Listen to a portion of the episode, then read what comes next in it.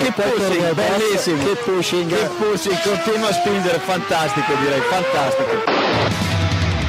Go to the finish line, keep pushing. Don't worry, I'm pushing like a hell. Fucking, fucking right with it.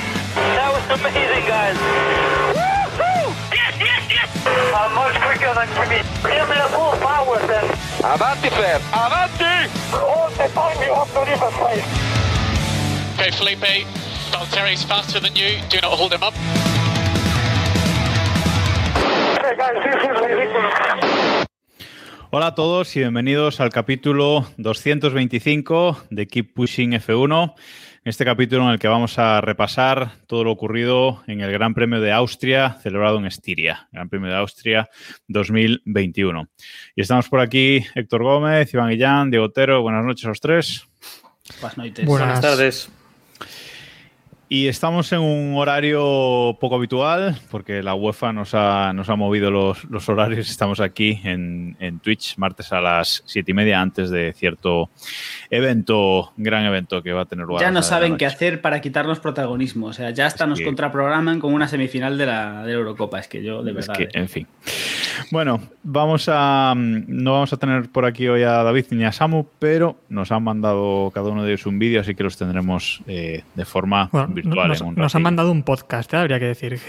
Bueno, sí, eso, eso sí, lo criticamos. Sí, a ver, nos han mandado una película, creo, por ahí, pero. Efectivamente. Bueno, Gran Premio de, de Austria, nueva victoria de Max Verstappen en el circuito de Red Bull, eh, segundo Botas, tercero Lando Norris. Eh, una victoria, yo creo que todavía más fácil que la del Gran Premio de, de Estiria mmm, anterior, una victoria en la que prácticamente no vimos a, Max Verstappen por, por la televisión. Pero en general, sobre el Gran Premio, ¿cómo lo visteis? Eh, ¿Os pareció más divertido que el anterior, cosa que no era difícil? ¿O, qué os pareció el, el Gran Premio en general, Iván? Más o menos del nivel, yo diría. El, el, único tema polémico y que yo creo que es sobre el que va a versar gran parte de este capítulo es las decisiones de la FIA de sanciones, no sanciones y, y demás. Por lo demás, la lucha por el campeonato, pues descafeinado, yo creo, ¿no? El Verstappen ahí en plan dominador. Y bueno, eh, solo la incógnita de cuando llegue Silverstone en las siguientes carreras, si, si continuará Red Bull allá arriba o, o vamos a tener campeonato por lo menos esas luchas, ha habido luchas en mitad del pelotón, etcétera, que sí que a lo mejor han hecho el Gran Premio algo más ameno, ¿no, Héctor? Sí, es que yo creo que fue la carrera de la semana pasada, pero añadiendo el tema de los, temas de Pérez, también con, con, Norris y después con Leclerc, la lucha de Alonso con, con Russell y, y, poco más, ¿no? Y alguna lucha sí que tuvimos. La semana pasada para mí fue más aburrida la carrera. Esta es salvable. Pero bueno, eh, en la parte alta tuvimos también poca batalla. Para mí también fue más algo más divertida, ¿eh? No demasiado arriba, pero bueno, algo más divertida, así que un poquito, Diego, ¿o no? A ver, eh, esta, esto es un poco. La, esta carrera nos la ponen el año pasado y estamos aquí poco menos que con las bragas en la mano saltando, ¿sabes? pero a ver, comparativamente con lo que estamos teniendo, regulera. Mejor que el anterior, sin duda, aunque solo sea por, la, por lo inútil que es Michael Massey, pero, pero bueno, por lo menos tenía un poquito más de, un poquito más de chicha.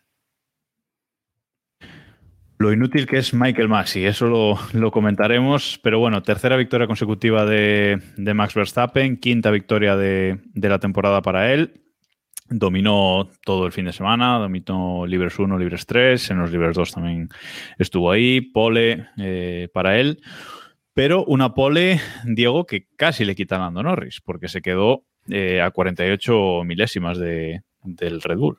Eh, mira, yo eh, me he perdido, creo que es la primera clasificación que me pierdo en todo el año, voy a empezar a perderme más, a ver si así el McLaren va un poquito más fuerte. Ah, espectacular. Es decir, yo estaba, estaba con la clasificación eh, escuchándola en el coche porque iba, en el, iba conduciendo y la tenía de fondo. Y recuerdo que era Lando ha hecho, o sea, se ha saltado, ha cortado alguna curva, este, o sea, aquí ha hecho algo que, porque no tenía sentido el tiempo de Norris y espectacular. Es decir, yo creo que una, confirmación más sobre lo que nos lleva demostrando toda la temporada, que no es poco, pero, pero bueno, y refrendado en carrera, que luego hablaremos de la carrera de Norris y, de, y del inútil de Pérez, pero, pero vamos, yo creo que no, no, podemos pedirle más ni al coche ni al piloto, porque creo que el McLaren estaba, ha estado jugando ha estado jugando un poco por encima de donde debería estar y Norris está luciendo un nivel increíble. Yo, y viendo la carrera, lo que me preguntaba era, mm, últimamente hemos estado juzgando el rendimiento de Norris y de Ricciardo partiendo de la base de que el rendimiento del McLaren es el rendimiento de Norris. Después de esta carrera empiezo a preguntarme eh, si, o sea, si el rendimiento del McLaren es el rendimiento de Norris o si realmente el McLaren está en un punto entre, entre los dos pilotos y realmente Norris le está poniendo ese, ese empujón más que, que, sabemos que a veces algunos pilotos son capaces de poner encima de, del coche, porque el rendimiento, o sea, no sé, yo creo que está siendo, que es este gran premio, poco le podemos, podemos decir del piloto inglés. Tercero en, carrera, Lando Norris, otro podio para otro podio para él, solo por detrás de, de Valtteri Bottas, por delante de, Lewis Hamilton, que luego hablaremos también de su carrerita. Pero la verdad es que bastante, bastante espectacular Norris y menos mal que McLaren le renovó a tiempo, Iván, porque incluso Lewis Hamilton por la radio en este Gran Premio mandó ahí un recadito, ¿no? Sí, sí. Mejor para que escucharan los jefes. Eh, Hamilton le tienen buena estima, os parece. El caso sí es ese, que, como dice Diego, no, no, le podemos pedir más. Eh, a mí hoy me sorprendía bastante ver el dato de que, de que solo hace un año, ¿no? Del primer podio de, de, Norris, ¿no? Que fue en Austria. O sea, hace un año ni siquiera había pisado un podio y ahora está, yo creo que situado como la promesa de la Fórmula 1, por así decirlo. El sábado hizo una gran vuelta, yo creo que parte de, mérito del resto, que no se colará en la, en la segunda posición. Yo creo que el resto tuvo, tenía algo más y no fue capaz de darlo. Y en carrera igual, se aprovechó del fallo garrafal de, Pérez que hablaremos ahora y de las dudas o de los problemas de, Mercedes. Así que todo lo que no sea un, un, quinto puesto, por así decirlo, que sería lo natural para él, es la leche para, para McLaren o para Ferrari o para cualquiera que no sea de estos dos equipos. Y además es eso, un piloto que, gran parte de la parrilla pues tienen, tienen estima, ¿no? Y lo, consideran pues uno de los, de los futuribles, eh, a ver si campeones del mundo en, unos años. Eh, yo, por alusiones, antes de pasar a, a, Pérez, y porque hemos pasado muy de puntillas por, por Verstappen, eh, temita del barco, Héctor. Mm, estáis a tope. O sea, estáis comandando, pero total, ¿no? me, gusta, me gusta que lo veáis tan claro. Me gusta. Nos hemos venido muy arriba este fin de semana. Estos dos fines de semana nos hemos venido, creo que, muy, muy arriba. Es, de hecho, el primer gran chelem en la carrera de, Verstappen. Eh, lo que demuestra, creo, que ahora mismo Red Bull está un paso por delante de Mercedes o incluso paso y medio, ¿eh? En la carrera es que no tuvo rival, nadie le pudo plantar cara, tal vez simplemente Norris en esa salida, que se lee muy bien Norris también, pero enseguida Verstappen le, bloquea, se pone delante y, no le deja pasar y a partir de ahí ya no hubo, ya no hubo carrera eh, aplastante. Mm, es que ni Hamilton, a pesar de los problemas, sin problemas tampoco podría haber estado ahí arriba. ¿eh? A ver, yo creo que el tema del barco ya se está desvirtuando por completo. Sí, eso también. Eh, el barco lo que, se dijo en su, lo que dijimos en su momento y lo que se decía era que Red Bull este año tenía coche para pelearle el mundial a Mercedes, que iba a haber lucha. Y a estas alturas eso es indiscutible. De hecho, eh, Verstappen está liderando el mundial, mm, tres de cuatro grandes premios ganados, el otro lo ganó Pérez. Eh, es indiscutible. Quién gane el mundial o no, a estas alturas ya no invalida el hecho de que es de que realmente hay competición. A ver, si llegamos a Silverstone, Mercedes gana y Hamilton gana el resto de carreras de la temporada, pues a lo mejor podemos discutirlo, pero no creo que a estas alturas ni Jacobo se crea eso. Entonces, el barco ya. Bueno, Jacobo por llevar la contraria haría muchas cosas, pero. Pero vamos, el barco yo creo que a estas alturas está ya más que, más que afianzado. Y sobre la salida de Norris, por no, luego, por no darle vueltas luego, solo decir que esa, si el primero llega a ser Botas, vamos, se lo merienda y acaba, y acaba Botas llorando en, una esquina. Jacob, ¿qué razones objetivas tienes para mantener yo, que, yo va a ganar el Mundial fácil? No, no, déjame hacer el este entero. Dale, dale, perdón. 9, de, 9 de 23. O sea, 9 de 23. 44 puntos de diferencia en el campeonato entre los dos pilotos. Entre los pilotos, no, entre los dos equipos, perdón. Eh, llevamos 40% del campeonato, creo que me salen las cuentas. ¿Por qué consideras aún que Mercedes va a ganar fácilmente este campeonato? Porque esa es tu, tu teoría. Yo, voy a decir una frase que a David seguro que le, que le mola muchísimo, que es que se vienen cositas por parte de Mercedes. Se vienen cositas. Eh, yo, sí, nos dice David en el chat que, que solo decirme que aguante el barco a muerte. Y sí, sí, yo abarque, aguante el barco a muerte porque 2012 también fue un año que empezó con competición y bueno, al final pues pasó lo que, lo que pasó y vamos, estoy seguro de que en Mercedes están en fábrica eh, echando, echando humo para dar la vuelta a, esta situación que evidentemente ahora mismo... 2012 dices el año en el que tuvimos eh, Cinco cuatro- seis cinco o seis pilotos eh, luchando por el mundial hasta prácticamente la última carrera. Es decir, eh, vamos, re- repito, ¿Y quién lo ganó? Ya, pero es que el barco, pero, esto, ¿Quién lo pero es que, eh, ya, pero es que el argumento, fácil. el argumento no es que Red Bull vaya a ganar el mundial. El, el argumento es que Red Bull lo está luchando. Y eso es indiscutible. Quien gane o no gane, yo, yo el- en el campeón yo estoy Lo está contigo. arrasando, de, no momen- lo está de luchando momento, de momento y con nueve y con dos de nueve carreras en casa. O sea, bueno. Está a punto de decir lo de, la, lo, de la, lo de la- lo de la máquina de las botellas de Red Bull en el este de la FIA. Sí, en la que FIA, es mafia y que sí, sí, sí. rollo. Sí, sí, eso, eso será el siguiente argumento. De momento no me hace falta. De momento vamos así, que nos, que nos llega. Pero sí, sigo creyendo lo mismo. ¿eh? Yo no me... No pasa nada si en algún momento tengo que subirme al barco y claudicar, pero... A lo mejor ya no te dejamos, ser- ¿eh, Jacobo? A lo mejor ya. Vale, perfecto. Y me parecerá súper justo, súper justo. Pero vamos, hasta las últimas cinco carreras no seguiré pensando lo mismo. Como en Silverstone gane Verstappen con comodidad, podéis dar el campeonato por cerrado, ¿eh? Ojo, tenemos titular, señores. Sí, sí, yo tengo esa impresión. Pero una cosa, vol- volviendo un poco a lo de Norris que estábamos ¿A comentando. quién le importa a Norris ya? Y ya me habéis ya, dado hemos, ya hemos tenido, ya hemos tenido el momento barco. Eh, volviendo a Norris en el campeonato, es espectacular, ¿eh? pero está ya por delante de Botas y muy, muy cerca de Sergio Pérez. Es, no sé, a mí me parece. Eso también, en puntos de- del carné de puntos, también es el líder ¿eh? actualmente. Podemos que hablar lleva- del carne. Sí, lleva 10 puntos y a los 12 se supone que se perdería una carrera. Ya sabemos que nunca esto no va a ocurrir, es un spoiler que os hago. Pero bueno, a, ahí los están 12, esos. a los 12 le caducan el- los dos primeros y entonces ya no pasa nada. ¿sabes? Exacto. Es O le restan como hicieron con Hamilton, le le restan, restan. alguno por ahí, o alguno Claro. pasa hacia la mitad, no sé. Algo habrá, pero no nos preocupa. Bueno, pero, eh, pero como no está luchando el mundial, pues a lo mejor no le restan, ¿sabes? Eso No, solo no creo, no creo que con la temporada que está haciendo Norris y demás, o sea, salvo, a ver, si- salvo, salvo que haga una cafrada, ¿sabes? Si hace un Grosjean, sí, se lo encaloman, pero por una estupidez como la de este Gran Premio, no sé, no, no, no lo van a dejar sin correr una carrera porque vamos, se monta la de Dios. Mira, en esa lista que, está, que estamos ahora viendo en, en Twitch, que estamos viendo la lista de, de puntos de esta temporada, de puntos de carnet, el único de ahí que veo que podría ser sancionado es Latifi.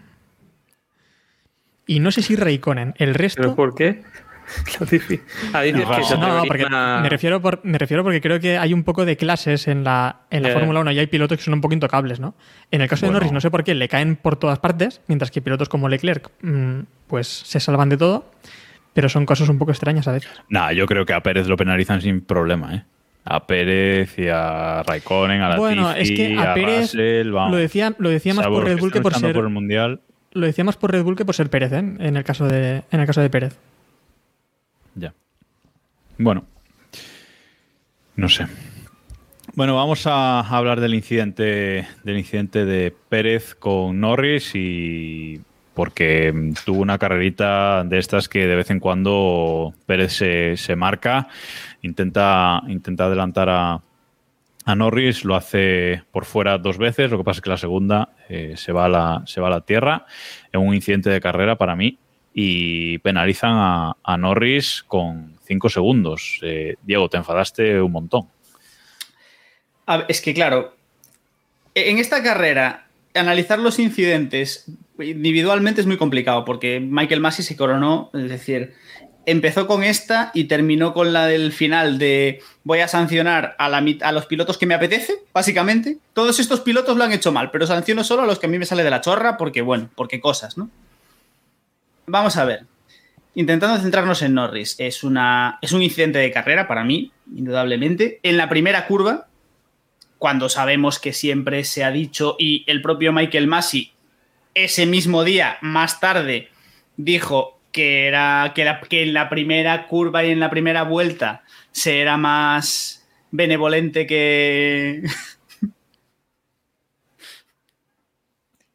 No perdamos de vista el formato radiofónico, estamos viendo un vídeo en el que... El incidente, estamos viendo el incidente que ocurre entre Pérez eh, echando de pista, Norris, perdón, echando de pista. Lo compartimos en Telegram para que os riáis esto todos. Se, sí, esto, esto, se parece más a, a, las que hizo Pérez después, pero bueno. Eh, eh, Norris y. El caso es que en, la, en, el primer incidente, Norris y Checo llegan casi, casi pegados a la primera curva. Eh, yo no soy aquí imparcial, entonces mi opinión no vale mucho, pero yo diría que Norris está por delante de. un poco por ligeramente por delante de Pérez.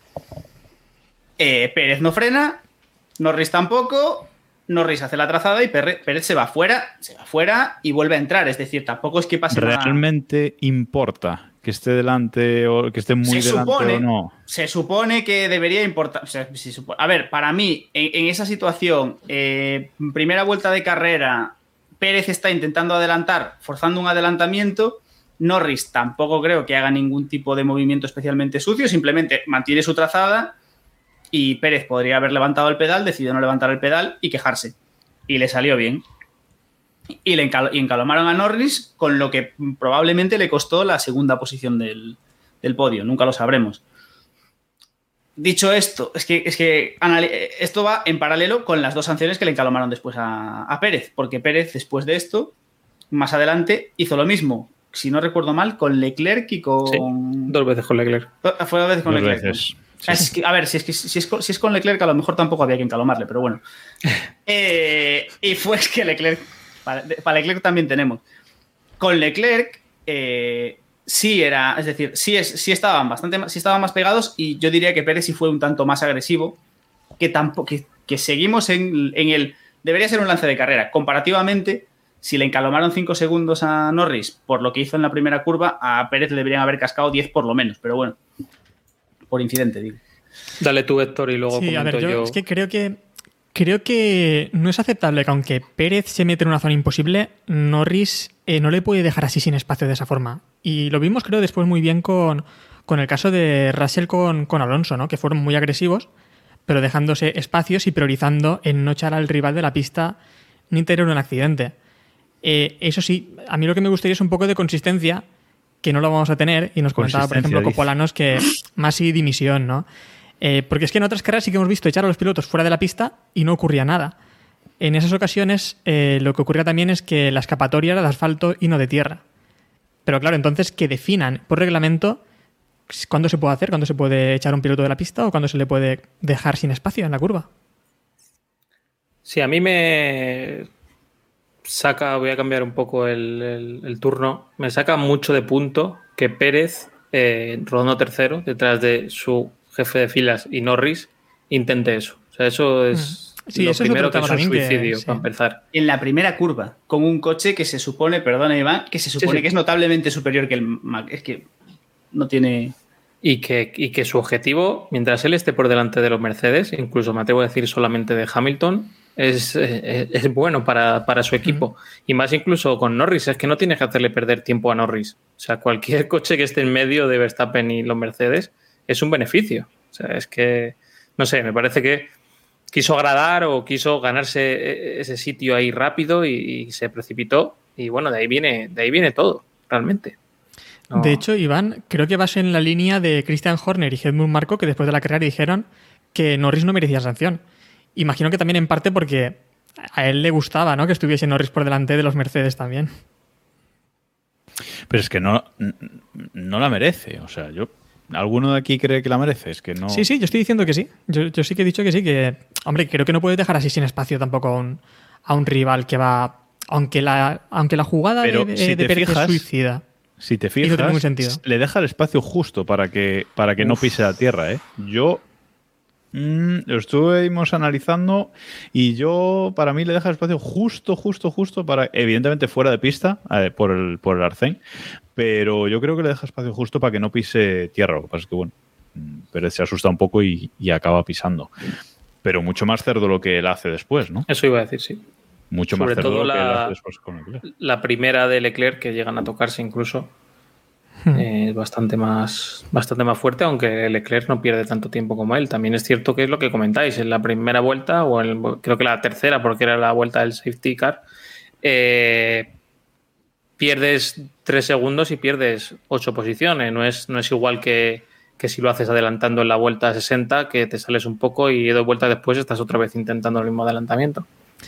También me hace gracia que Leclerc tras la carrera criticaba a Pérez por su agresividad. Leclerc. Sí, el, el coleccionista de, de alerones delanteros. Sí, una cosa, al hilo de estas, eh, eh, que estábamos hablando antes del carné por puntos, ¿vosotros le veis sentido al carné por puntos tal y como está planteado a día de... Me refiero, a mí me llama mucho, me parece muy absurdo que por un incidente como este, como es el caso de Norris o muchos otros que hemos visto, que son prácticamente un lance de carrera, le estemos automáticamente zascando cinco puntos, o perdón, dos puntos de carné a un piloto, lo cual puede acabar derivando, si eres consistente en las sanciones, te puedes encontrar con que un piloto que realmente no ha hecho nada extremadamente nada real, que, que lo merezca, se quede sin competir un gran premio por jugar un poquito al límite. No sé, personalmente creo que tendría más sentido tener quizás menos, quizás una, una criba menor de puntos, pero solamente eh, dar puntos por, por, por cosas Sí, que realmente sean, graves. sean graves. Es que es un poco. Es como si me dices que le van, que vas a empezar a darle, a quitarle cuatro puntos a los pilotos por pisar la. Por pisar la línea del pit lane o Claro. Por excederse Y- en el claro. pit lane, creo, libres, te quitan puntos, ¿no? Creo recordar. Claro, pero No, Tiene sentido. A ver, que recordemos también que esto se creó cuando, cuando Grosjean la lió varias carreras llevándose a varios pilotos por delante. Quiero decir que esto Claro, es para pero- evitar ese tipo de incidentes, no otras cosas. ¿no? Pero, claro, pero es ese tipo de incidentes. Pero, Claro. joder, bájalo a 8 puntos si quieres, a 6. Y, zampa- y dale pun- da- o sea, quita puntos cuando el incidente lo merezca. Incluso te diría, n- ni siquiera debería ir necesariamente ligado a la. Porque ahora mismo hay una correlación bastante clara. eh, tiempo de o sea, penalización y puntos. Tampoco tiene por qué tener sentido. A ti te pueden penalizar con una sanción de 15 segundos, porque no sé, porque te saltas 7 curvas y no tienen por qué quitarte puntos el- del carnet. Es decir, no sé, yo creo que Sí. es algo que está bastante mal. Por cierto, nos comenta Copolanos, que un saludo también para ellos, eh, que la relanzada de Verstappen es estúpida. Dice, no hacía falta ralentizar hasta la misma línea de meta para que Pérez pasase a Norris. Lo podía haber hecho en carrera lanzada y sin darle coba a los Mercedes para que aprovechen el barullo. Es verdad que se ralentizó muchísimo ¿eh? Verstappen en esta relanzada tras el, tras el incidente de, de Ocon. Esperó, esperó hasta la recta, que normalmente Sí, suele sí, hacer antes de la última curva. Esperó hasta, hasta la recta, pero bueno, no le salió bien. Si era una estrategia de equipo, no le salió bien, está claro. No. Yo, sinceramente, y teniendo en cuenta que es Verstappen, diría que Verstappen relanzó la carrera pensando en que le saliese a él lo mejor posible y allá para atrás que se maten. Es decir, yo creo que Verstappen lo que se preocupó es de evitar cualquier hipotético riesgo de que Norris le molestase. Vamos, o sea, no, no veo yo a estas alturas de la película y en esta situación a Verstappen haciendo juego de equipo para que, para que Pérez pueda adelantar a Norris. Sí, yo creo que sí. Tenía, tenía la duda de si Norris le iba, iba a molestar y era lo que iba pensando, no, no, tenía más. Sobre lo de Norris, precisamente de los puntos, para cerrar el tema, eh, estoy viendo que, el, que dos puntos de los que tiene es por una bandera, por ignorar una bandera amarilla en unos libres en el Gran Premio de Estiria del 2020, que caducan el 12 de julio. O sea que para la próxima carrera va a tener 8. O sea que Lo que yo decía. Lo yo Estamos decía. ahí lejos, sí. Siempre, siempre pasa. Cuando, cuando un piloto está a punto de perder una carrera, le caducan. Además, a ver, estoy seguro de que la FIA y más en este caso lo miran antes, ¿sabes? Dice, Sí, a ver cuando le caducan, pues mira, tiene 10, va a tener menos. Bueno, vamos allá. Con estos problemas de, de Pérez, en- con ese adelantamiento y esas sanciones, los problemas en el coche de, de, Lewis Hamilton, que iba, como decíais, iba más lento que, que Verstappen y luego se ralentizó mucho más por supuestos daños en el, en el, coche. No sé si sabemos en concreto qué, qué daños tenía el coche. Yo, yo no lo he leído por ahí. ¿Creéis que ha sido una oportunidad desperdiciada de, de Ferrari para, para, hacer un mejor resultado? No está mal. Eh, Carlos Sainz acabó quinto, Carlos quinto y Leclerc octavo, un poquillo, un poquillo peor. Eh, un final de carrera muy bueno de, de Sainz con, con, la estrategia a la contra. Y esa quinta posición no está mal, pero quizás eh, podrían haber rascado un poquito más. No sé si, si llegar al podio, pero rascar uh, algo más, Iván. Sí, eh, reflexionaba el tema de las oportunidades perdidas porque han tenido mucho ritmo en las, en las dos carreras en Austria, ¿no? Y, y al final se han ido sin rascar prácticamente nada. Eh, antes de esta carrera hemos oído a Sainz decir que tenía el mismo ritmo que Red Bull en, pues, algunas fases de, de, la, de, la, carrera 1 en, en Austria y, y, la verdad es que se han ido de las dos carreras con, con menos puntos, yo diría, que, que, McLaren. Y bueno, es una oportunidad perdida en un circuito que les, que les venía bien. En cuanto a la carrera de Sainz, pues bastante bien, ¿no? Estuvieron listos otra vez con la estrategia y les falla un poquito el tema de, del sábado, ¿no? No sé cómo visteis, Héctor, el tema de, de, que no lograrán nada. Pues claro, es que muy extraño, ¿no? Porque, bueno, primero, extraño que Ferrari acertara con la estrategia. Eh, yo pedí un deseo en ese momento. Pero sí, Sainz tuvo una primera parte bastante complicada porque salía con los neumáticos duros. Ahí perdió unas cuatro posiciones en la primera vuelta.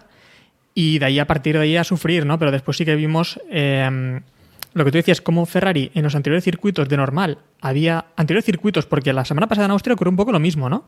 En clasificación iba muy, muy bien y después en carrera se venían abajo. Aquí ha sido un poco lo contrario. No sé si de ahí viene también esta elección eh, creativa, digamos, de neumáticos. Vimos eso, a Sainz salir con los duros, alargar muchísimo esa última parada, meter los medios y bueno, en esa última parada con medios pues eh, hizo una gran carrera, ¿no? Porque a partir de ahí Leclerc primero le deja pasar o se lo pone, bueno, si le deja pasar, y después, pues con Ricardo y con Pérez, tiene una bonita lucha que acaba ganando, ¿no? Y sobre el tema que preguntaba también Jacob antes de, Hamilton, el problema de Hamilton parece que fue con el, con el fondo plano y decía su. Eh, decía Andrew Solblin, eh, su ingeniero de su jefe, bueno, jefe de pista de Mercedes, que lo cifraba en 6 o 7 décimas por vuelta. Y además decía que había desgastado los neumáticos traseros eh, también demasiado por este problema, lo que hizo que tuviese que hacer esa última parada en boxes. Bueno, pues eh, ya no es la primera vez que vemos a Ferrari acertar en la estrategia de esta temporada. ¿eh? Cuidadito, cuidadito que igual el estratego se ha ido. También le hemos visto. Sí, hemos visto hubo cambio, ¿no? Lo, creo que lo hablamos, ¿no? Sí. Sí. Hubo cambio, ha habido cambios, sí. Pero, pero ya incluso antes de, del cambio, ¿eh? ya no es la primera vez que, que, aciertan. O sea que, bueno, algo, algo a lo mejor está, está cambiando, aunque han tenido grandes cagadas también. Bueno, vamos con, con David. Vamos a meter un cachito del, del vídeo que nos ha enviado David sobre algunos temas que, ya hemos ido co comentando y a ver qué nos, eh, qué nos dice, qué nos dice David en este, en este vídeo. Vamos allá. Bueno, mozos, eh, como sabéis, no he podido estar hoy grabando por motivos obvios, ¿vale? La españita de Luis Enrique me tiene un poquito enredado hoy, pero en cualquier caso no me podía perder el análisis del Gran Premio de Austria, eh, así que voy a ir por partes. Eh, voy a coger con vuestro permiso el guion que tenemos previsto, porque aunque no lo creáis, en Keep Pushing trabajamos con guion, y voy a ir soltando así titularcitos, ¿vale? Frase por. Va a hacer spoiler.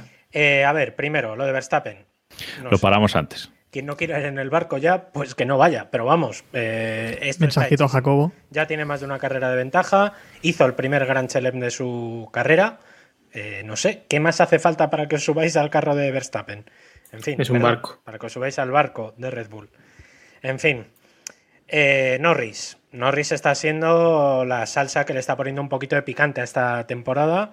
Eh, bien, sin más, eh, bien, excepto quizá. ¿Cómo que sin más? Eso de echar de pista a Checo Pérez al principio, aunque bueno, luego lo, va, lo vais a debatir y lo vamos a, a debatir eh, probablemente en próximas carreras. Eh, bien, sin más. Eh, carrera para olvidar de Pérez, comentáis. Pues eh, bueno, depende de cómo lo miremos. Al final lo que está haciendo la FIA es que los pilotos se acojonen para no intentar adelantar.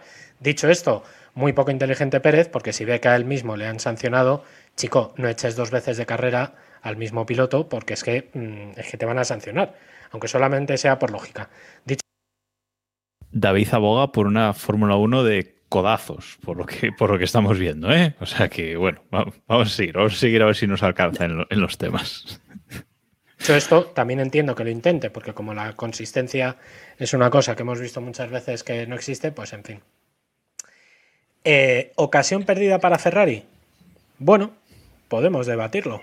Eh, no tuvieron un buen sábado y yo creo que Sainz estuvo bien. Otra vez que ha funcionado la estrategia. Tampoco era muy complicado porque lo que han hecho ha sido copiar la estrategia de la carrera anterior y les ha salido bien. Así que bien. Y luego, el hombre. Vale, pues hasta aquí, hasta aquí de momento de David.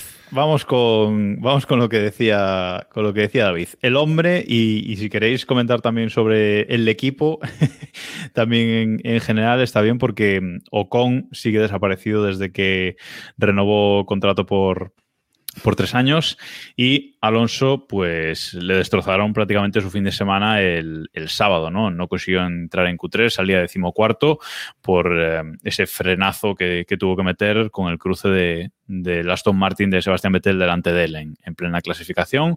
No pudo meterse en Q3, salió muy atrás y luego, bueno, pues tuvo que, luchar ahí, atrás hasta hacerse como un puntito en esa décima posición. Vi a Alonso muy optimista, diciendo que esta podía haber sido una carrera de top 5, incluso Iván. O sea que bastante arriba se vino. Sí, tenía bastante fe. Yo creo que, bueno, si en algún circuito podía más o menos acertar en previsiones y tener más o menos la seguridad, era aquí, ¿no? De- después de haber corrido la semana anterior. La verdad que lo de Ocon, para mencionarlo un poco antes de hablar de Alonso, eh, para mí me tiene bastante perdido. Eh, yo creo que ellos están perdidos, que es lo más preocupante, ¿no? Ocon comenta que la transición entre, entre ciertas zonas el coche se pierde, es bastante inestable y demás, o sea, es una cosa rarísima. Así que habrá que ver cómo lo solucionan. Cada carrera que pase sin que Ocon reaccione, yo creo que habla mal no tanto de Ocon, sino del equipo, ¿no? Que está perdido. Y yo creo que eso es muy preocupante de cara al año que viene, ¿no? Es la, es la reflexión que, que me queda. Y sobre lo de Alonso, pues yo creo que el sábado debían haber penalizado. Vimos todos aquel infame vídeo de, de cuatro, cinco o seis pilotos esperando el último sector parados completamente cuando se había dicho que eso no se podía hacer. Otra de Y, más. Claro, y deberían haber sancionado a esos cinco o seis pilotos o a los que fueran. Eh, es cierto que tampoco iban a reparar lo de Alonso, ¿no? Es como la sanción de, de Vettel, ¿no? Que le ponen tres posiciones, Alonso sigue en la misma, así que a partir de ahí la carrera fue fastidiada. Diego. Poco que añadir a lo que, a lo que dice Iván. Empiezo por el final. El tema del sábado es ridículo. Como lo que decíamos del domingo. Le- lo de Vettel es sancionable, sin duda, pero si encalomas a Vettel, le encalomas a todos. Es decir, lo que no tiene sentido es la, este criterio de Michael Massey de lo han hecho siete pilotos, entonces voy a sancionar a uno. Porque, porque este, porque este no va a hacer mucho ruido, ¿sabes? Eh, Ridículo, sin más. Es decir, y sí, o sea, lo de Vettel era sancionable, pero lo del resto también. Entonces, ¿para qué, ¿para qué matarnos? Y la carrera de Alonso, bien, es una pena que. Es una pena que no, que no pudiese recolectar mejores resultados, pero oye, yo creo que, que va en el buen camino y que, y que seguramente veremos mejor, conseguiremos ver ese quinto constitucional más pronto que tarde. Ocon, bien, gracias. Eh, habría No que ver las, nada más. Hab- hab- Habría que ver las cláusulas de ese contrato porque, porque vamos, yo creo que en Alpine están llamando ya a la porta a ver cómo está haciendo él la, la limpia en el Barça para repetirla. Pero bueno, ver a Alonso tan atrás, eh, al menos nos ayudó a ver una carrera muy divertida, pues con luchas con primero con Raikkonen y después esa lucha final también con Russell, que estuvo, pues, fue de lo mejor de la carrera, ¿no? Eh, fue muy divertido. Sobre el tema del sábado, yo creo que Vettel se debería haber también apartado, pero es lo que decía Jacobo, es que hubo muchos pilotos que en, esa, en esas últimas curvas ralentizaron demasiado la velocidad. En este caso en concreto eh, fue Bottas el que ralentizó una barbaridad y detrás de él van Pérez y eh, Pérez, bueno, y ahí después, claro, después ya iba Vettel, que ya no pueden tampoco hacer mucho más en, ese caso. Y es que Alonso ha estado muy combativo este fin de semana porque ya también tras la carrera criticó que en la salida él había adelantado eh, a Ricciardo y Leclerc y ellos se salen también por fuera y se la devuelven y consiguen eh, adelantarle y al final pues quedaron en un resultado bastante mejor que el suyo, ¿no? Y él comentó pues que algo así como aprendemos cosas, ¿no? Como diciendo a la próxima, pues a lo mejor yo también hago lo mismo. Y Masi se reveló ante estas declaraciones. ¿eh? Masi le, contestó a, Fernando Alonso sobre, sobre este tema. Un poco de perogrullada las declaraciones de, de, de Masi. Pero también yo leía este fin de semana que sobre lo de la clasificación, que a lo mejor este tipo de. Este tipo de de incidentes se debe sancionar intercambiando las posiciones de salida del que bloquea con el bloqueado. Cuidado que esto puede dar lugar a, a cositas Eso, bastante eso. graves. Me, me parece de una Mazepin y cosas Una, así. una barbaridad. exacto, me parece una barbaridad, sinceramente. ¿eh? Es decir, porque es muy divertido cuando estás hablando de Alonso y Vettel, que saldrán uno octavo y el otro décimo tercero.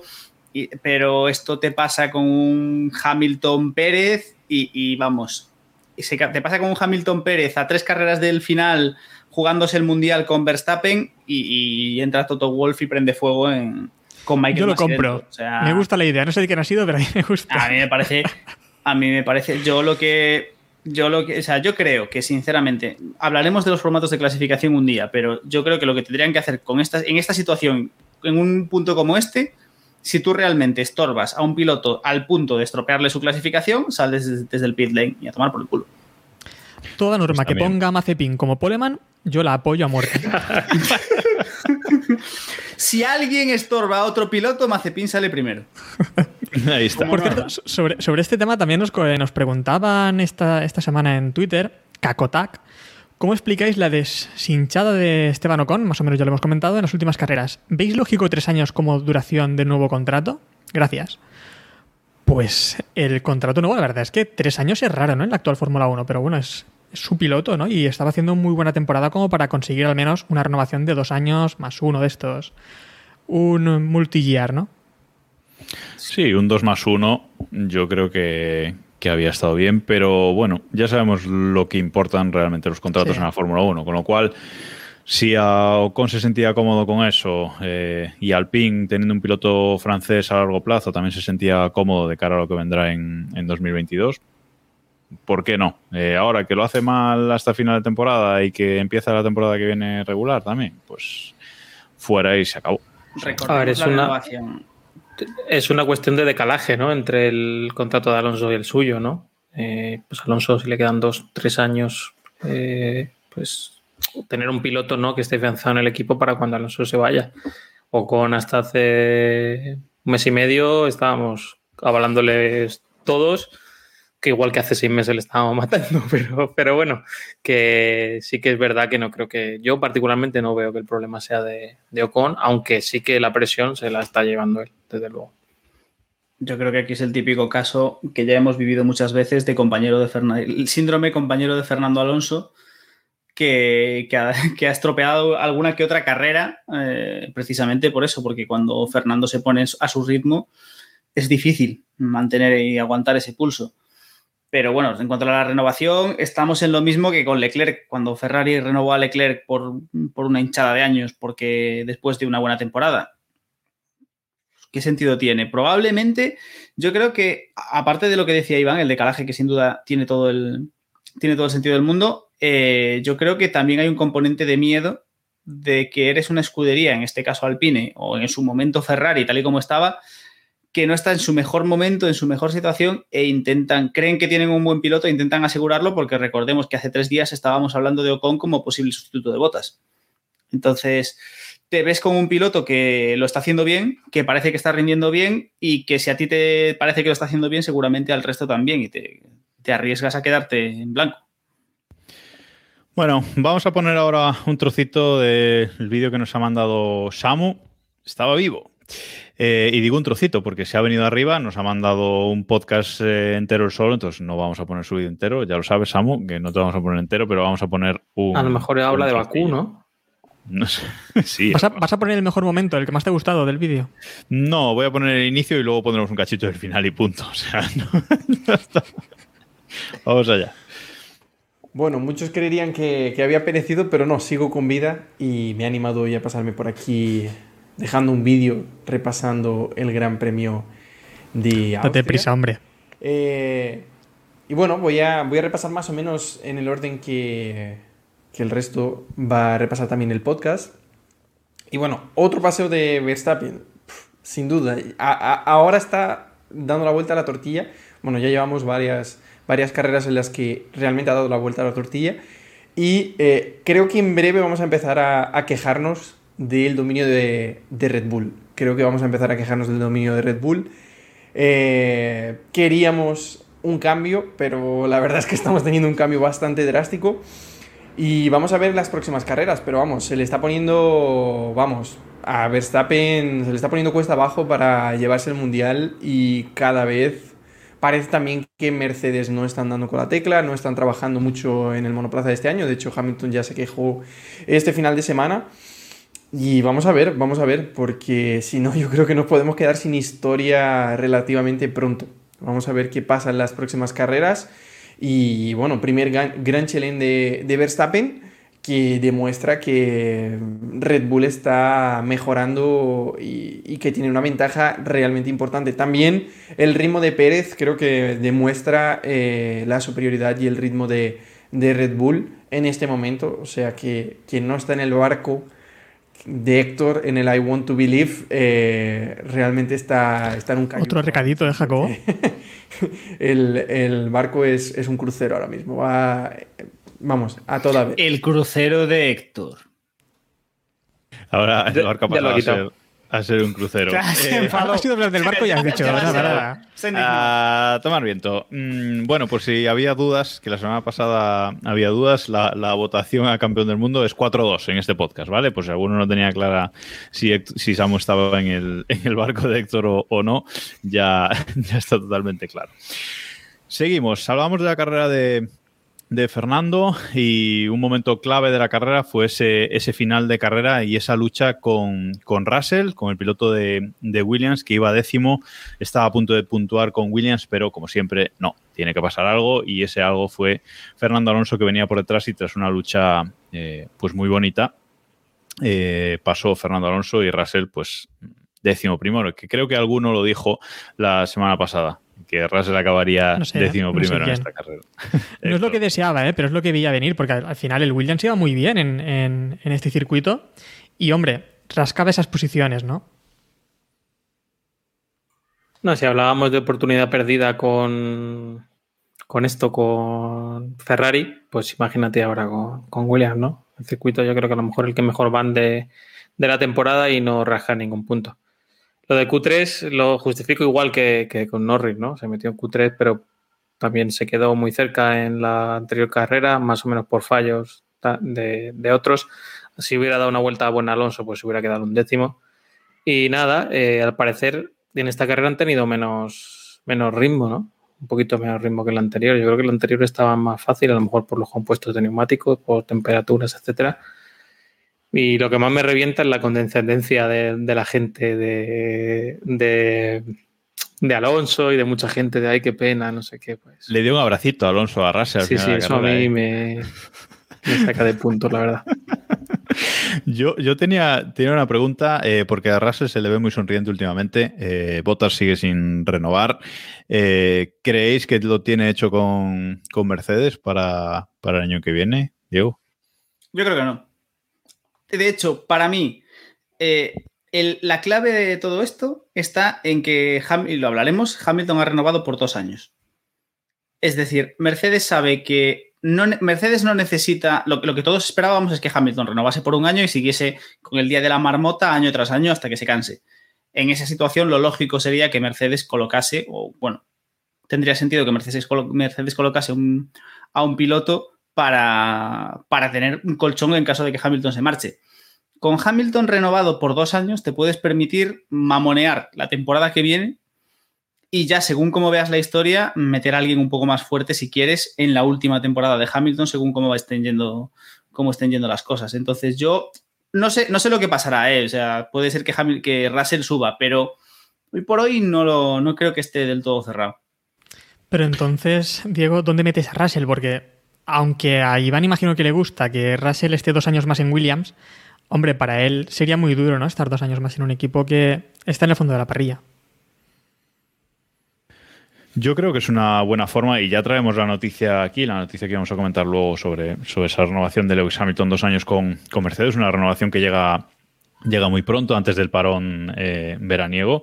Y yo creo que es una forma perfecta para Mercedes de ir preparando a, a su próximo campeón o a su próximo primer piloto, ¿no? Porque Hamilton, pues oye, eh, dos años más, pero no sé si durará más tiempo. Tendrá que, ir eh, Russell, pues eh, aprendiendo y, dando caña en, el equipo para al final que tenga Mercedes ese, nuevo piloto que pueda ganar carreras, ¿no, Iván? Yo estoy totalmente de acuerdo con, lo que dice Jacobo. Hamilton ha renovado por dos años. Bueno, sí que eso me sorprende más que el, que el tema de Russell. Y sobre Russell sí que es verdad que, bueno, pues que necesitan un, un, salto, un incentivo ahí en, Mercedes y que es el momento, ¿no? No creo que no creo que Russell le vaya a poner muchísimos problemas a, Hamilton. Soy sincero y es una, aunque sigue siendo un, un, un tema por abrir, ¿no? O sea, no sabemos si si va a tener potencial para ganar varios títulos mundiales o se va a quedar en botas. Eso no lo sabemos ni lo va a saber Mercedes hasta que, hasta que los ponga uno al lado del otro. Y sobre si está hecho o no, bueno, ya hablamos hace un par de semanas que, había cambiado un poco su actitud, eso no sabíamos exactamente por qué. Y ahora, bueno, los rumores que están diciendo que está cerrado eh, vienen de la prensa española. Yo solo digo que el entorno más cercano de Russell es español y tiene buena relación con esa prensa, así que yo por mí me lo, me lo creo. El tema será si hay un intercambio, ¿no? Y Botas va, va a Williams de nuevo, porque si no ya veremos dónde, dónde acaba Botas. Ojo, en su casa. que sobre Williams hay una cosa y, no meto. Se está intentando, o sea, se comenta mucho, ¿no? De que a lo mejor Mercedes intenta meter otro piloto. Eh, este fin de semana hubo reuniones con el tema de los motores y los dos motoristas que vinieron externos a la Fórmula 1 y vinieron invitados por Capito, por el jefe de equipo de Williams. O sea que yo creo que Capito no quiere dormirse tampoco y, centrarse tanto en Mercedes porque a pesar de que han, ampliado el acuerdo para años posteriores, pero creo que quiere tener las cosas abiertas, así que a lo mejor el segundo piloto de Williams con Latifi o el primer piloto con Latifi puede ser alguien externo a Mercedes. Primer piloto con Latifi seguro, vamos. Héctor. Pero no, sobre Hamilton, la verdad es que mm, digo yo que tiene bastante lógica, ¿no? Desde su perspectiva tiene mucha lógica esta renovación de dos años porque tampoco tiene muchas más opciones. ¿Qué va a hacer? A mí me sorprende, ¿eh? ¿Te sorprende? me sorprende. me sorprende dos años que iba a renovar un año. Un año, sin... bueno, sí, eso podría ser, pero vamos, que al final, pues lo que decíamos antes, multi-year, ¿no? Porque eh, pocas opciones más tiene. A Red Bull no se va a ir, mm, McLaren también lo tiene bien con, Norris y no, eh, aunque esa pedra que le dio a David, creo que fue el que lo comentó, eh, no lo veo. Ni sé qué equipo tampoco podría igualar la oferta del de, salario que le ofrece Mercedes. Yo creo que solo Ferrari, ¿eh? Sí, yo creo que es probable que Hamilton tenga, o sea, que se haya cerrado un acuerdo que si el equipo es tercero de constructores, o sea, ni siquiera si es un desastre, si, si no es, no lucha por el mundial, se, se puede largar cuando le dé la gana. Yo estoy seguro de eso. Y tampoco, y tampoco quita que si gana el Mundial el año que viene y tiene 8 y decide retirarse, se retire, aunque le quede un año de contrato. Rosberg, se retiró con contrato, ¿no? Tenía. Sí, sí, sí. sí. Por eso. No creo que tenga problema. Bueno, volvemos, volvemos a la carrera porque vamos a hablar de rayas, vamos a hablar de rayas y japoneses con ojos rayados. Eh, Sunoda eh, sigue, sigue haciendo de las suyas. Buena carrera de Sunoda en general, o sea, ha tenido un fin de semana bastante decente para lo que es él, salvo un pequeño detallito, que es que pisa dos veces las rayas de entrada al pit lane y lo sancionan dos veces por lo mismo. Minucias. Minucias, detallitos.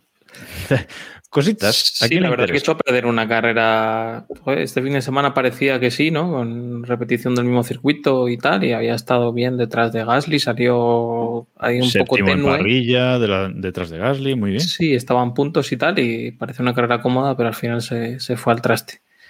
Parece que este, como le han hecho como el príncipe de Bel no le han mandado con sus tíos a Italia, ¿no? Y parece que no está sentando muy bien ese, ese cambio, ¿no? Pensaban que cambiándole de, de lugar iba a madurar, pero me parece a mí que le falta un poquito todavía.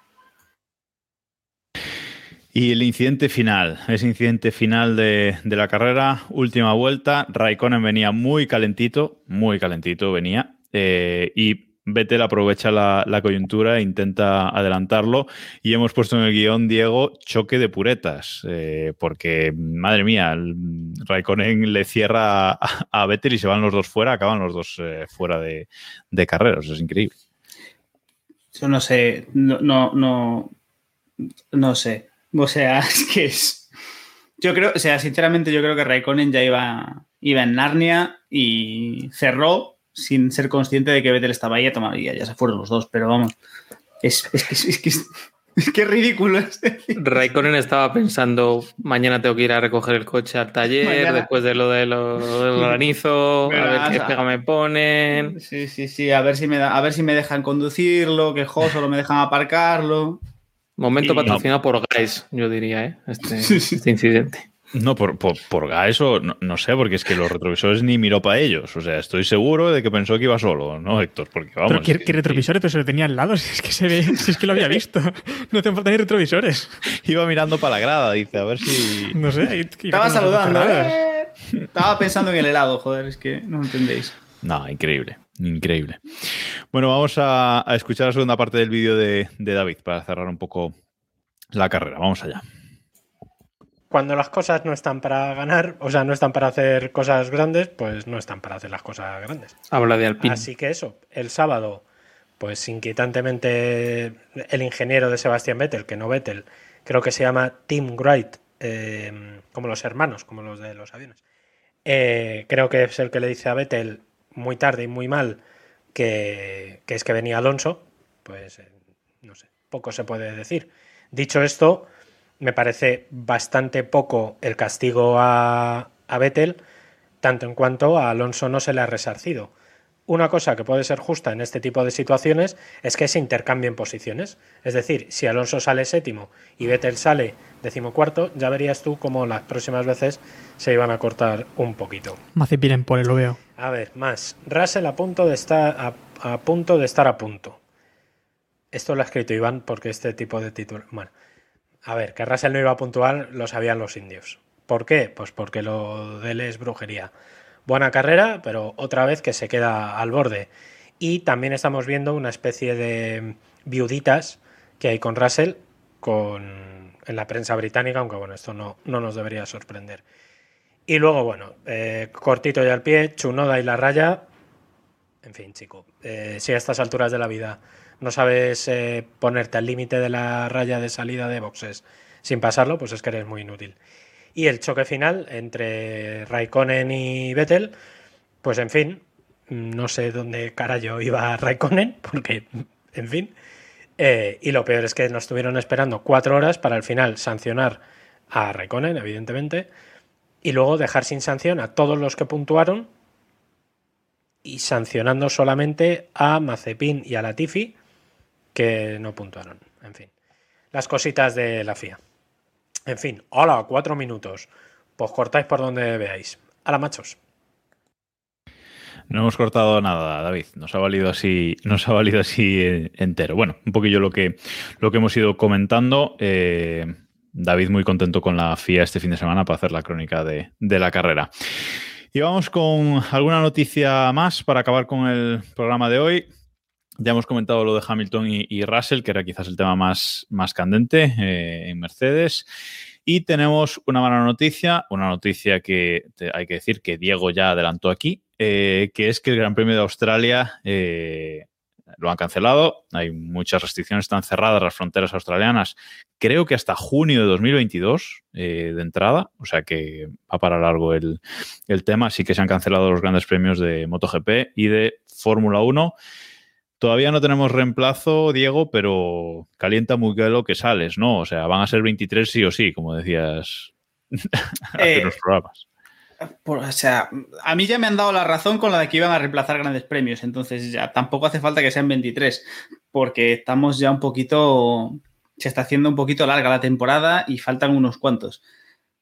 Pero no, tiene toda la pinta de que aquí hay contratos firmados y que estos van, o sea, vamos a tener 23 grandes premios, así tengan que meternos cuatro grandes premios en Montmeló en diciembre, o sea, olvídate. Van a- o sea, ¿No te da pena que quiten Australia?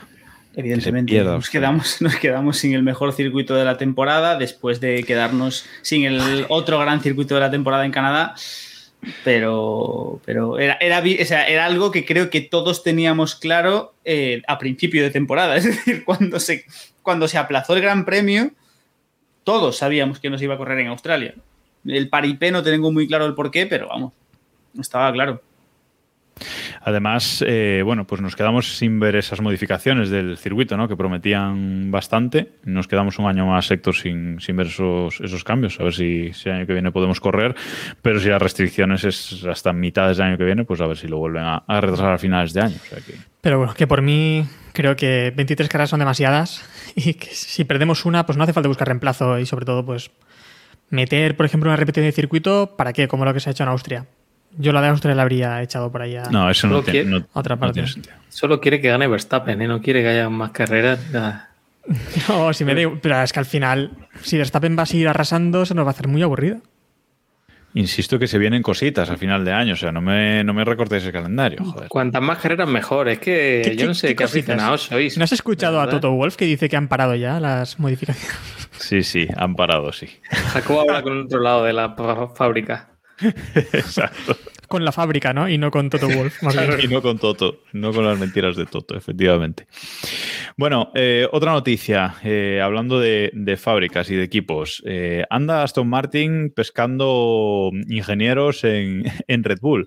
Creo que ha hecho tres fichajes recientemente de Red Bull. Ha fichado al, al, al aerodinamicista jefe, creo, a Andrew Alessi, y se suma a los fichajes que ya había hecho de Dan Fallows eh, y Luca Furbato, aunque Furbato creo que no estaba en, en Red Bull. Pero bueno, por lo menos esos dos primeros sí que, sí que ha pescado ahí. Eh, Aston Martin ve que necesita mm, dar un paso más, ¿no, Iván? Tiene que, Sí. que dar un paso adelante que no le llega con ser Mercedes Claro. B.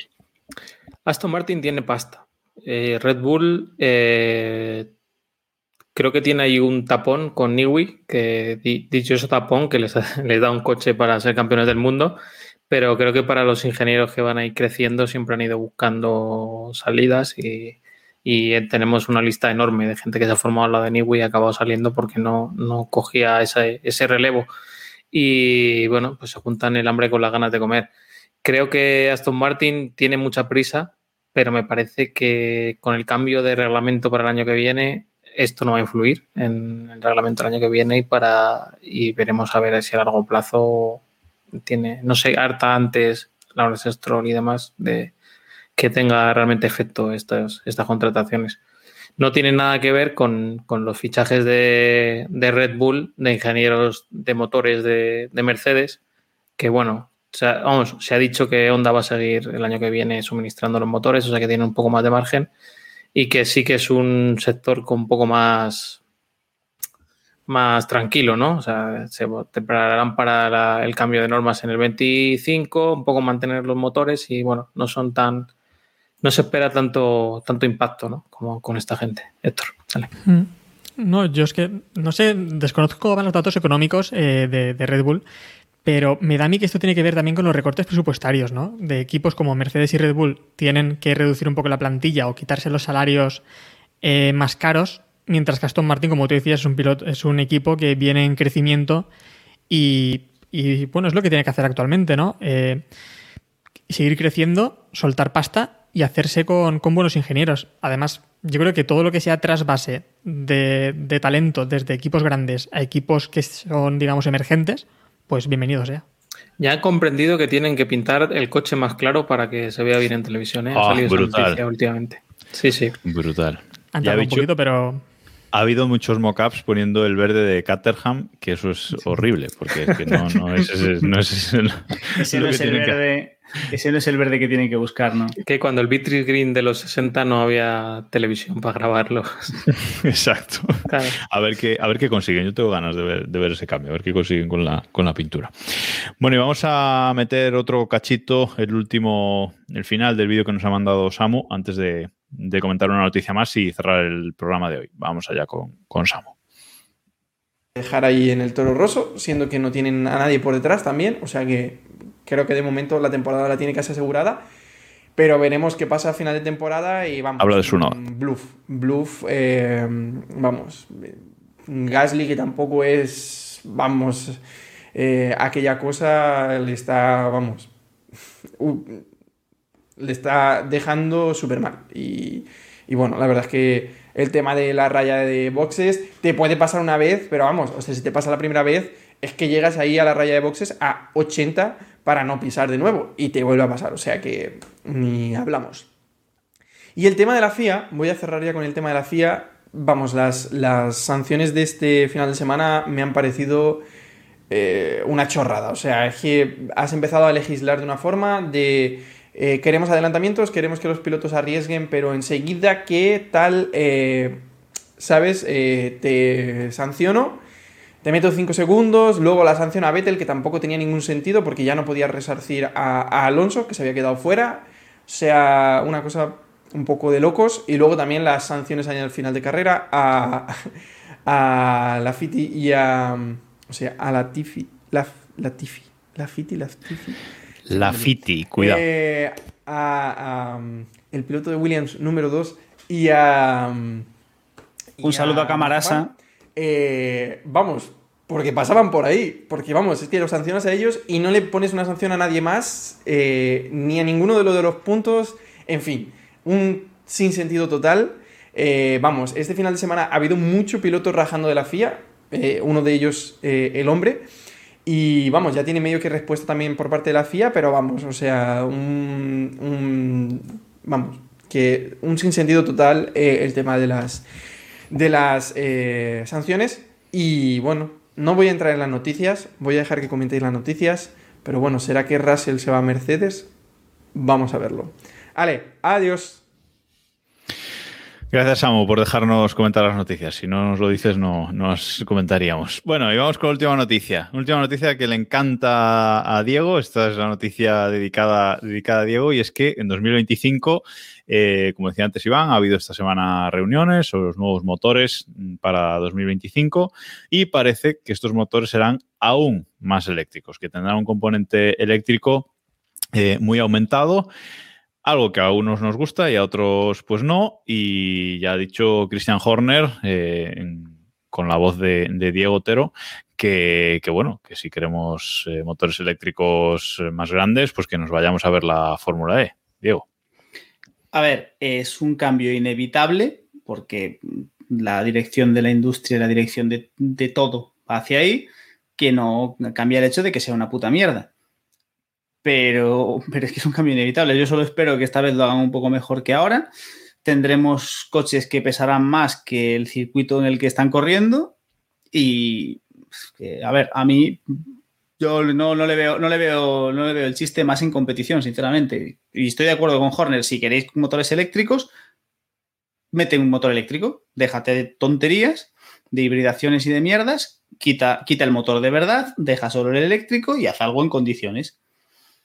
No lo sé, pero bueno, era inevitable. Es decir, sa- sabemos que esto va a ser así, del mismo modo que sabemos que de aquí a 5, de que en menos de 10 años tendremos con suerte cuatro cilindros en los Fórmula 1. Es decir, sabemos que el camino es el que es, es inevitable y no y tampoco queda mucha historia. Motorcito, un motorcito pequeño para alimentar una, una batería y luego motor completamente eléctrico. Eso vamos, en menos de en 10 años lo vamos a ver seguro. Lo más ridículo del mundo. Es que, a ver, yo lo único que quiero es que gane algo simple. O sea, que, que- que creo que es un poco lo que protege Toto Wolf, es la sensación que me da. Ah, sigamos haciendo algo complejo en lo que solo se pueda meter Mercedes y una corporación que tenga miles de millones de presupuesto. Y es un poco proteger su, su esta. Lo que tiene que ser la Fórmula 1 es si, ah, pues no sé, a ver, nunca va a ser para gente humilde, desde luego, pero si un equipo, alguien junta los 50, 60 millones de presupuesto que se tiene para próximos años o el límite presupuestario que se, que se fije, que pueda comprar un motor y pueda correr tranquilamente, aunque quede el 25 al final. No hay muchas implicaciones más allá, ¿no? Eh, quizá aquello de, bueno, creo que como pasó con HRT, Caterham y, compañía, ¿no? Que, que, no puedan competir con el resto. Pero bueno, a mí esos equipos no me molestaban. Desde luego, mejor que no, tenerlos era que estuvieran ahí. Mm. Está claro. Sí, sí. No, y es también lo que decías, ¿no? El gran problema de esta, de esta época y de lo que Mercedes pues sí que sacó ventaja ha sido la MGUH, que sí que se les ha complicado todo, se les ha atragantado y el coste de desarrollo ha sido también eh, bastante algo bastante alto. Creo que esto sí que va a ir fuera y vamos a ver pues reducir el, la complejidad de los motores eh, híbridos al menos y, después, bueno, decían también aumentar la parte de la importancia eléctrica, que imagino que esto va más en, en em, bueno, es que no sé si para esto, bueno, tiene dos opciones, o aumentamos el peso o perdemos potencia. Entonces no sé cuál será el camino que, que se elija en, este, en esta batalla. Pero es un poco lo que, lo que decía Iván. O sea, no hay nada más complejo que un motor híbrido. O sea, un motor eh, eléctrico totalmente es el motor más simple que hay. Pero mi, un mi primer coche era un coche eléctrico. Pues. El, de pequeño, de niño, me refiero, como con, con, baterías. Es que... No, no, el motor eléctrico es el en sí mismo el motor, ya sin hablar de las baterías, es el motor más eh, sencillo que existe. Y luego un motor de combustión puro es mucho más sencillo que un motor híbrido. Eso es así. Entonces, ahora mismo estamos en un punto de complejidad tremenda y no sé qué quieren hacer con ese aumento de, de la electrificación. Vamos, que a mí no me parece mal, ¿eh? pero bueno. Están, están jugando a no pillarse las manos, porque están en un punto muy complicado en el cual necesitan conservar al aficionado que realmente quiere motores de combustión, pero saben que la dirección de la industria, la dirección de la sociedad, de todo desempuja hacia la electrificación. Entonces, llevan jugando y seguirán jugando muchos años a, mamonear hasta que tomen una decisión que tendrán que tomar en algún momento, que será o bien renunciar a la electrificación, volver a lo clásico y venderse como un campeonato de viejas glorias eh, a nivel tecnológico, bueno, como quieras, o bien lo que acabará pasando, que será renunciar a la combustión y meter motores eléctricos 100%. Y, ojo, seguramente sería el camino correcto e incluso, e incluso tendríamos lo que pasó en su día, hace muchos años, cuando debido a, la, a los esfuerzos en Fórmula 1 y a los trabajos de desarrollo en Fórmula 1, realmente vuelvan a repercutir de alguna manera en los coches de calle, que es algo que a día de hoy no pasa porque la lo que se trabaja, la tecnología de un motor de Fórmula 1 no es exportable porque lo que se busca no es lo mismo. Pero sí que es cierto que si pasásemos a un motor 100% eléctrico, seguro que se desarrollaría muchísimo más y la tecnología, la tecnología avanzaría una barbaridad porque, vamos, ahí iban a meter millones, iban a meter pasta, iban a, iban a avanzar la tecnología, que es una tecnología que está aún bastante verde, entre comillas. Pero vamos, bueno, veremos qué, qué, deciden, veremos cuando tenemos una especificación final de ese nuevo motor para, para 2025, que no queda tanto, está ahí al lado, eh, y veremos con qué, con qué nos sorprenden, que por lo menos han dicho que, que ese motor mantendrá el formato V6 eh, actual de momento, o sea que por ahora nos quedamos con, con seis cilindros por lo menos. Bueno, y nada más eh, por esta semana. No sé si queréis comentar algún tema que nos hayamos dejado por ahí en el tintero. Eh, y si no, pues eh, cerramos el programa de hoy. Os dejamos con el partido de, España, es Italia-España, que seguro que todo el mundo está esperando a ver. Gracias a los que nos habéis seguido aquí en directo y en twitch.tv barra F1, justo antes de, del partido para calentar. Y también unidos a nuestro grupo de Telegram, t.m barra F1 que comentamos muchas cosillas y me metéis palos con lo, de, con lo del barco, que eso siempre está bien, y me reclamáis. Sobre todo me reclamáis mis, mis comentarios. Y dadle a me gusta en las redes sociales, en, en las plataformas y compartir y esas cosas. Re retuitead y compartir eso. y darle a la campanita y suscribíos eso. y cosas. Y escuchad el podcast en Apple, en Spotify y en YouTube, en los tres. que es distinto, no es el mismo no es el mismo.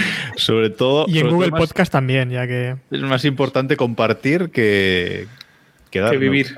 ¿eh? Has dicho Amazon Music, estamos también en Amazon Music ahora. También estamos. Estamos en todos los sitios. Sí, sí, estábamos sí. en todos sitios. El otro día pasé por el campo, estaba en el Carrefour y estábamos allí en una estantería. Estaba David allí si- sentado. Y si alguien encuentra una plataforma en la que no estamos, que me lo diga, que nos metemos. OnlyFans. Está, está David, lo que pasa es que Sí. con otro nombre, ¿no? ¿Sabes? No vamos a entrar en eso. Con su melena lo pedrerol. Bueno, gracias a todos por escucharnos y volvemos la semana que viene. Este fin de semana no hay gran premio, pero algo comentaremos la semana que viene. Martes que viene, de nuevo a las 9. Adiós. Adiós. Hasta luego. Chao, chao, chao.